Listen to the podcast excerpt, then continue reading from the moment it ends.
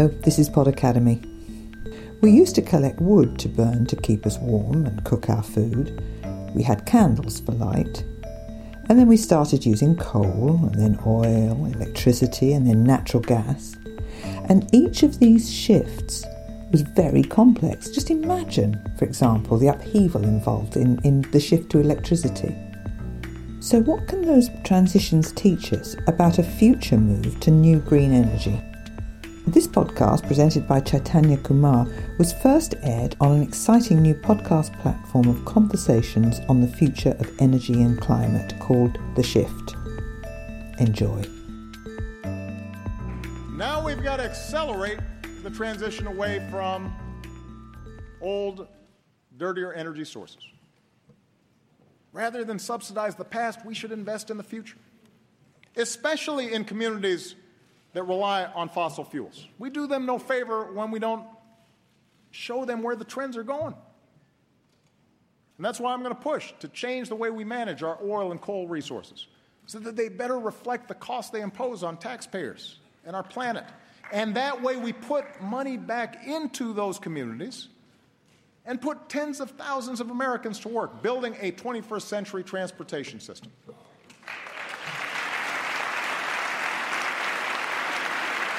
Now,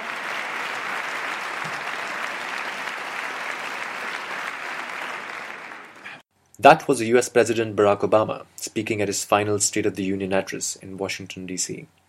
Energy transition from fossil fuels to clean, renewable energy now seems inevitable. But somehow this transition globally is still largely rhetoric. Why is energy transition so slow? And with the impacts of climate change increasing in intensity and frequency, Will this transition happen at the pace we need it? And will we stave off the worst for our next generation?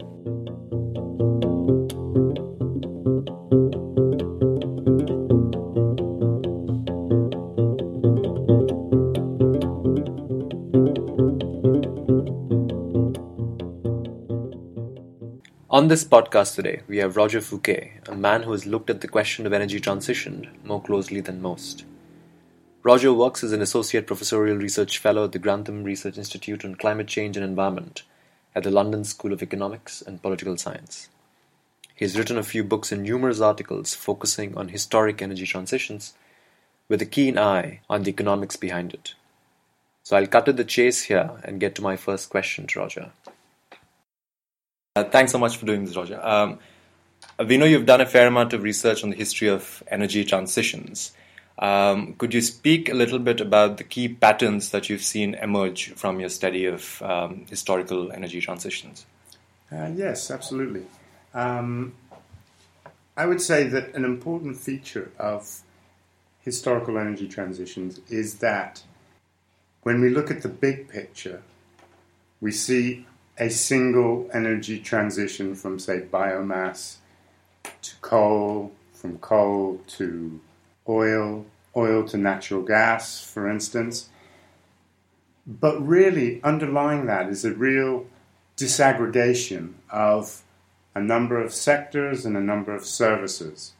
And in each one of those services, such as heating, power, transportation, and lighting, and in each sector, such as the industrial sector, transportation sector, households, buildings such as public administration buildings, agriculture, each one of those needs to make a transition of its own. And so the technologies that need to be undertaken to be uh, used to make that transition potentially differs from each service in each sector.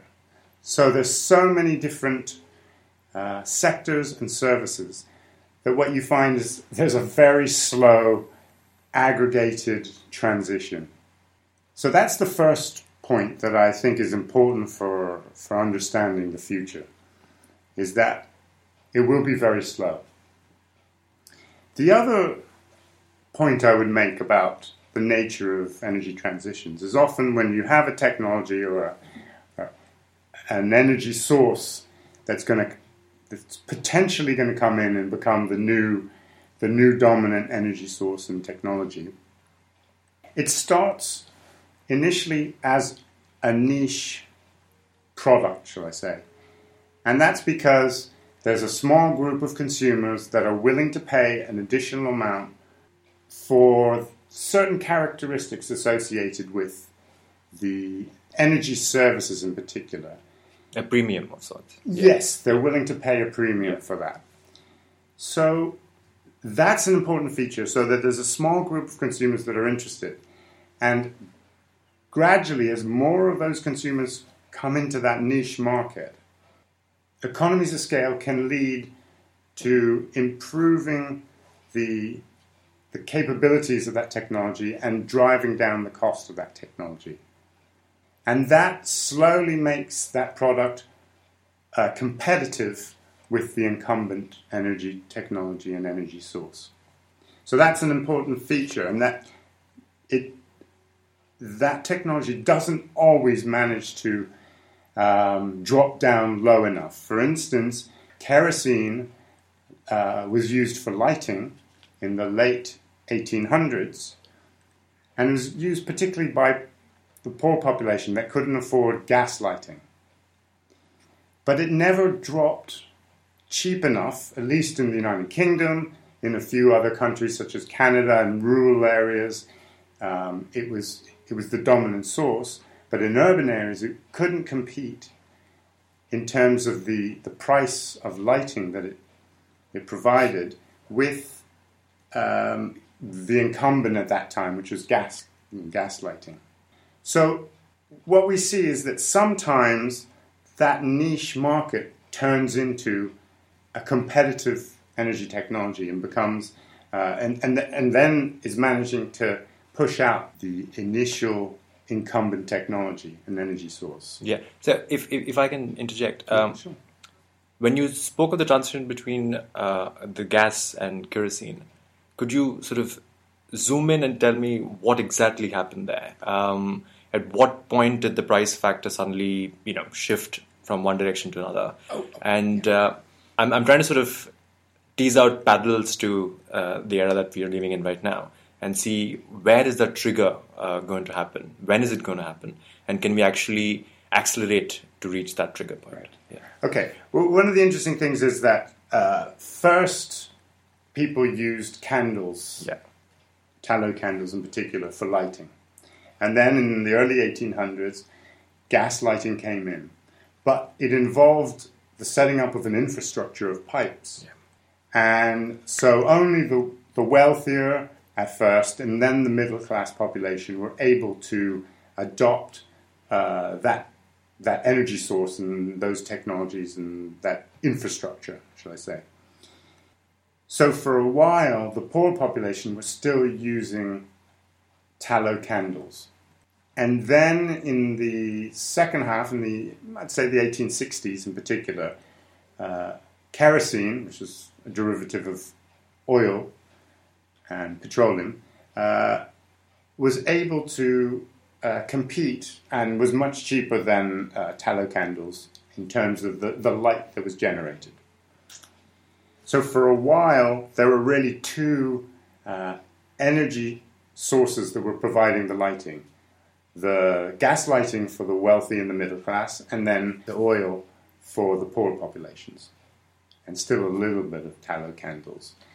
Then, as electricity came in and became a competitor of for gas lighting, at that point, a lot of the gas companies became uh, a little bit more competitive. Yeah. They they were a bit too relaxed for a while, and so they started to seek lar- um, uh, a bigger share of the market, and they found ways of capturing that poor population by um, by providing them with the piping service and asking and, and ha- creating prepayment meters. So they basically would put money in, in in slots and get the lighting and the gas. Yeah.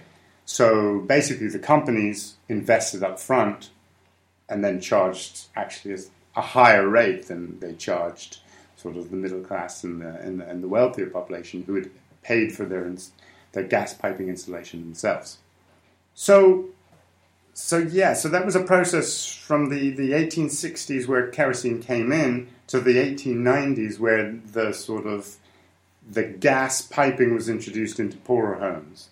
And so then gas became the dominant source while electricity was trying to trying to come in. And probably for about 30 or 40 years electricity tried to come into the market but couldn't yeah. because gas was being becoming more efficient in terms of the lighting it was providing. And it had it was the incumbent and it had the, the infrastructure and the setup. So basically electricity then had to put in a huge amount of investment up front to, to compete in terms of the infrastructure setup to compete with um, gas lighting. And then eventually in the 1930s, it did manage to make the break yeah. as electricity and power stations became more efficient and the electricity network became more integrated and cheaper. Yeah. So, w- what was the supporting framework for these emerging sources of energy or technologies that eventually reduced the price uh, to you know, lower than the incumbent energy source? Like, was it the state in, in most of these cases, or was it was it uh, you know uh, industry led uh, change? How did this happen? Yeah, uh, that's a good question. I mean, it, it very much was an industry led yeah. um, situation, which obviously is different from what we're looking at yeah. or partly anticipating today. However, it's important to remember that the state played a role in as a, as an observer and and took a role in the in the in a form of regulation in terms of the pricing, what was appropriate, how was appropriate to price uh, consumers.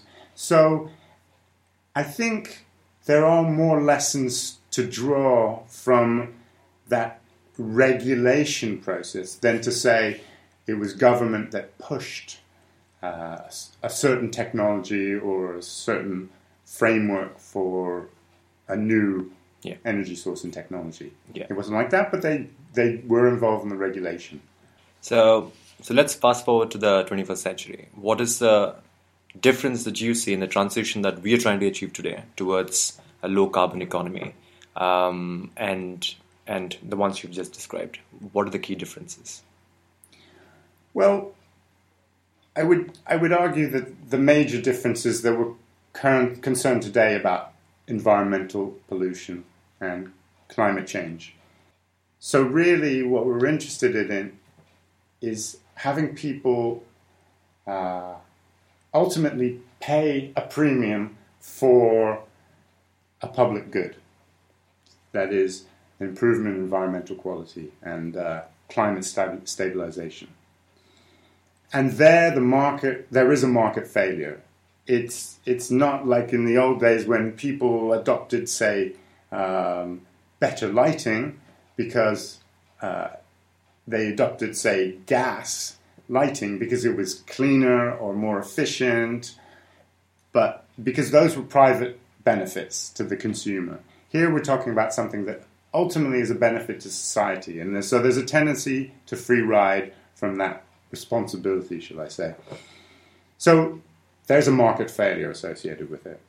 Markets don't signal the benefits that we're all going to get from climate stabilization.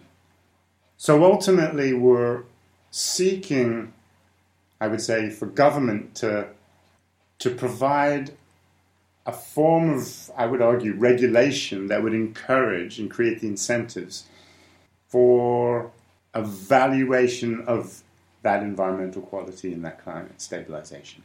So I would I would argue that in a nutshell, that's that's the key difference.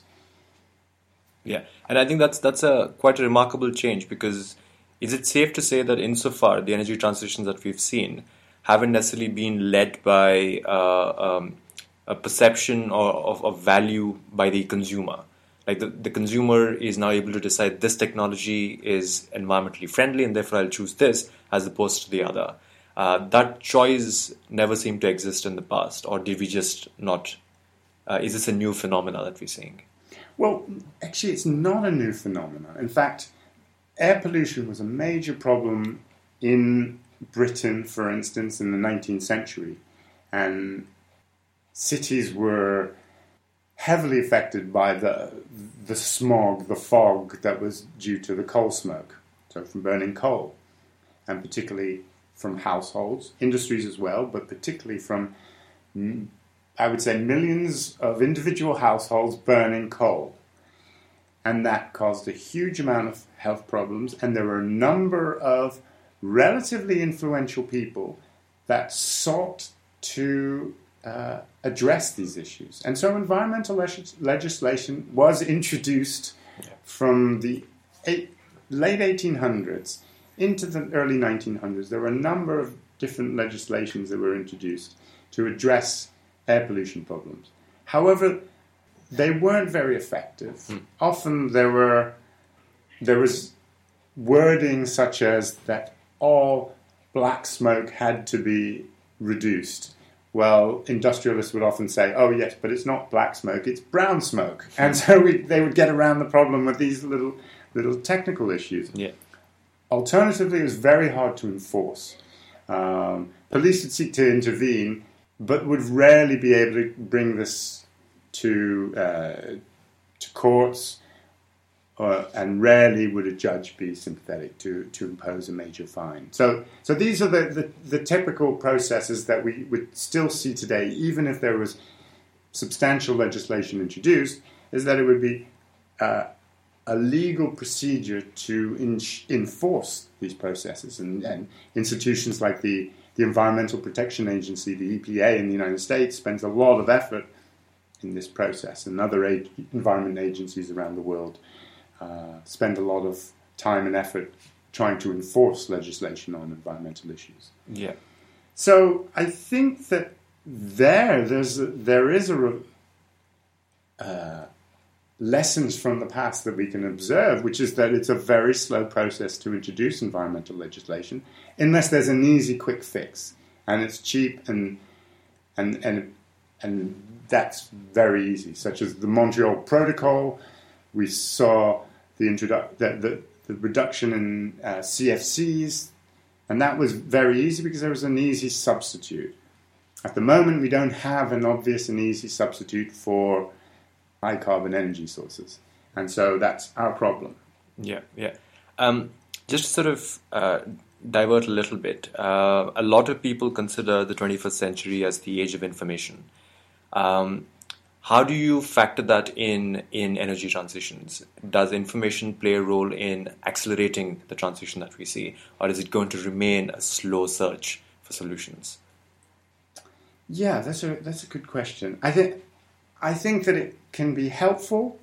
It can make people more efficient through the smart grids, smart technology in people's homes that enables us to to make sure that energy uses are are managed better. So that's good. I suspect that that will only enable us to push down energy consumption a, a, a, small amount, should I say, 20 or 30, maybe 40%. Yeah. But, uh, but it, it's, it's not going to, I would feel it's not going to solve the problem. And at the same time, information has, although it's not reflected in GDP figures yet, is probably boosting the economy in a number of ways. And ultimately, when you boost the economy, that leads to greater energy consumption in, in on the whole. Yeah. So I would argue that information can help, but I'm not sure it's gonna solve the problem. Yeah. Thirty percent of the problem. Maybe, maybe, maybe. yeah. Um, you've you've written and you've also alluded to just a few minutes ago about the eventual opposition of incumbent, uh, entrenched energy service providers to any transition. Uh, we are currently facing that uh, scenario at the moment where the fossil fuel industry is putting up a stronger front against uh, um, what we hope should be an eventual transition towards a low carbon economy. Um, again, what lessons does history offer us in terms of how do we counter that uh, um, uh, pressure from the incumbent? Yeah, again, another good and important question. Undoubtedly, the fossil fuel industry is one of the most powerful industries in the world. Uh, I think of the top 10 wealthiest or largest companies in terms of revenue, six of them are oil companies, yeah. or energy companies at least. And then I think two others are um, car manufacturers who are heavily involved with the consumption of, of oil. Um, so there's there's an enormous amount of power. I think that adds up to about four or five percent. Their sales add up to about four or five percent of global GDP. So they're remarkably powerful. They're remarkably influential. And so the question is, how can how can we um, get them to go along on the Yeah. on the ride as well? Shall I say? Um, so that that's one way of looking at it is to try and uh, encourage them. So for the for the um, for the car manufacturers, it might be about uh, encouraging them to go down a sort of electric vehicle way. I, I'm not sure at the moment that electric vehicle is, is an absolute solution, but it might it might ultimately be a solution uh, to at least the transport sector.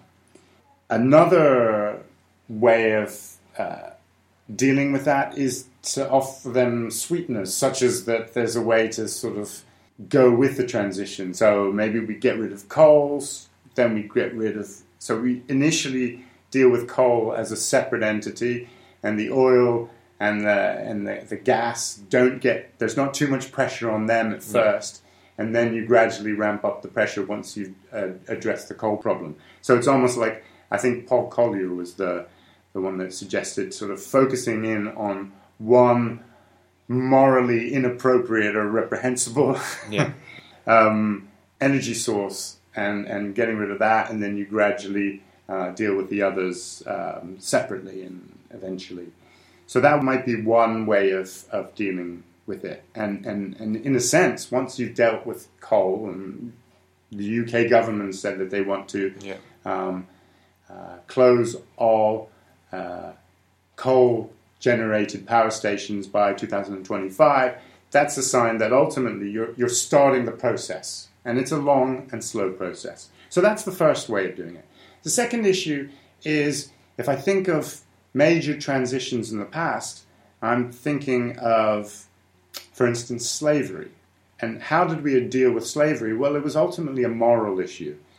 And although it was a very slow process that took 50 to 100 years to, to abolish, ultimately, in terms of moving from slave trade to slave ownership, um, that, that took a long time. But it started as a moral, Yeah. a moral campaign with boycotts of sugar from slave owned um, plantations and, and, and countries. There's potentially an analogy there. Similarly, maybe with the tobacco tobacco industry, which was addressed um, and has been dealt with through uh, legislation, but partly moral legislation associated with people in bars that work in bars or people in, in, in, in offices working in the offices that are victim of the smoke. And so so it's a process of combining the moral, the legal, and I would also say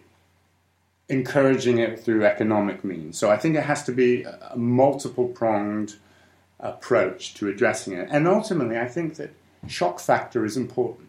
Yeah. And if we look at an example where uh, the Clean Air Act was introduced in 1956 in the United Kingdom, it was as a result of the 1952 air pollution episode that killed, we estimate now, about 12,000 people in, in London. Um, and that created a huge shock factor for uh, the population. And government had to do something. So it introduced um, the Clean Air Act in 1956, and gradually that led to a number of smokeless uh, zones where you weren't allowed to use energy sources that were polluting. Um, so, and, and that led to the shift from coal to gas in, in heating homes in the United Kingdom. And so that shock factor was essential to making Yeah. the political or the politicians push push that environmental issue to the top of the political agenda. Yeah. And that's what you want. You want to get it to the top of the political agenda. True. And uh, and not just once, but over a number of times. It can't just be a single one-off episode, but it has to be a number of events and incidents that push you to and keep it at the top of the political agenda. So that that I would say are the Yeah. the ways, and it's not a, there's no it's not an easy way. It's a number of different ways. True. Um, given given you've studied uh, history of energy quite rigorously, can I tempt you to say that a lot of these are cyclical in nature? Do we do we see technology sort of emerging, realizing that we have problems? There's a process of trying to get rid of them, substitute them with other technologies, and before time, before we realize there's another set of problems that accompanies them. Is, is it safe to say that, or or can we break away from that cycle if there's one uh, in the first place? I, I think I think in general there is a tendency to try and solve problems without looking too much at the consequences of the Yeah. solution. Yeah. We're happy to find a solution and we move forward Yes. with that. Yes. So in that sense I would agree with that. I don't know if it's always the case. Um, I would sort of argue that potentially nuclear power is an example of that, where we, we, we are stuck with the situation where we haven't, we've Yes. created more problems by with the nuclear waste, um, as well as it being relatively expensive, but that we haven't solved that problem. We're still de- dealing with that problem 50 years after the introduction of, of that power source. So, in some senses, I would tend to say yes, but we can't generalize whether if we sort of have wind power and solar panel panels on, on all roofs, is that going to be equally damaging? There will inevitably be consequences to that Yeah. in terms of environmental problems, but I am unclear whether there are going to be Yeah. at the same level of magnitude. So essentially, you're hinting at us having to relook how we consume, how we look at our what we need energy for, how much energy do we need? Do you are you starting to ask those questions, um, or or do we need to start asking those questions? Yes, I, I, I absolutely Yeah. do think so. I think that uh, we do need to ask those questions. I think there's a real challenge in changing people's behavior. Of course. People's habits of having warm homes and and lots of light are, are, are, challenges. But yes, absolutely, and that's something that I'm in, in doing research on at the moment. Cool. Uh, my final question uh, uh, before you have to leave us is um, if you were drafting the energy policy for the UK over a long term, uh, 30 to 40, 50 years, what would the highlights of your policy be? Now that's obviously a challenging question. What I would say is that unless there is major new information that changes changes things, I would try to keep things fairly stable. And I think that's one of the mistakes that a lot of governments have made in a lot of certainly European countries, which I, I know better, and the United States as well, uh, is to constantly be changing. Create incentives for renewable energy and then to pull it back once you realize it's actually too successful and too Yeah. popular. Yeah. and that seems to be a very uh, inadequate approach to promoting uh, energy transitions. So stability, I think, is, is, is important to signal to uh, consumers and industry uh, which way we're going. So that's the important thing. I would I would work on the the approaches that I've talked about in terms of a little bit of the a little bit of the moral message without overstressing that. Yeah. I would deal with the political issues and I would deal with the economic issues. So, in terms of the economics, I would be keen to introduce some a strong, a fairly strong carbon tax, or potentially a, a permit on pollution. So, uh, uh, and and that we have, but to to sort of ramp that up a little bit over time. Um, as I said before, I'm not sure nuclear power is the way. They've had 50 years of heavy, heavy subsidies and they're still expensive. They still haven't addressed the waste problem, so I'm not so convinced that nuclear, certainly in the current form, the current technology that's dominant, not convinced that is the solution. So I would heavily subsidize, or, or certainly subsidize, solar panels and energy efficiency measures in all buildings. And so that would certainly be an important feature. Beyond that, it's it's not easy. I would course, encourage im- improving public transport to develop a, a, a better integrated and extensive and subsidized high speed uh, connections across the UK, across Europe, which is undertaking. Certainly Yeah. the French are a little bit more Yeah. upfront. And understandably, there'll be trial and error. Uh, you will have to try something that that'll fail. You'll have to learn from them. Um, but eventually, the vision, of course, is to try and decarbonize the economy to the fullest. Yes, the- that's the ab- absolutely. I think that's an that's a very important point. But I think we have to be careful not to to do it at all costs. Yeah. And I think we need to look at what the low carbon economy is going to look like, and is that a low carbon economy that's desirable or not? And I and another returning to the the nuclear issue is that I would be concerned with the levels of waste if we were to, to adopt a sort of a low carbon trajectory that was exclusively, say, nuclear power. Yeah. There would be huge amounts of waste that would be uh, associated with that. But on top of that, there would be um, a huge concentration of power production. And once you get excessive concentration of industrial power, you get very powerful financial and political objectives that can keep us stuck in an energy system, which I don't think is the case if we go down a more renewable energy source avenue. So that's an important thing to think about is the low carbon economy that we want.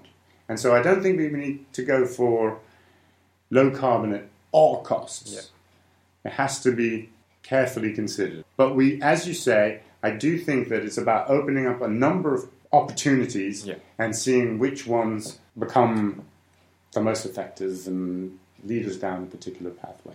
Yeah, cool. On that note, I think we can uh, we can safely say there are a lot of uh, uh, questions in front of us, but hopefully um, we will collectively arrive at a vision that works for us and the planet together. Thank you so much, uh, Roger. It was a pleasure. So that was Roger Fouquet from the Grantham Institute speaking about energy transitions. You can read the transcript of the interview below, along with a few useful links. The Shift is recorded in Brighton at the University of Sussex. We bring researchers and thinkers from across UK, and hopefully the world, to share their latest research on issues of energy and sustainability. Always trying to find that sweet spot between being too technical or sometimes too pedestrian. Please subscribe and share the podcast with the social links that you can find on the page. Finally, please excuse a few glitches in the audio. We are working on keeping them to a minimum. Thank you for listening.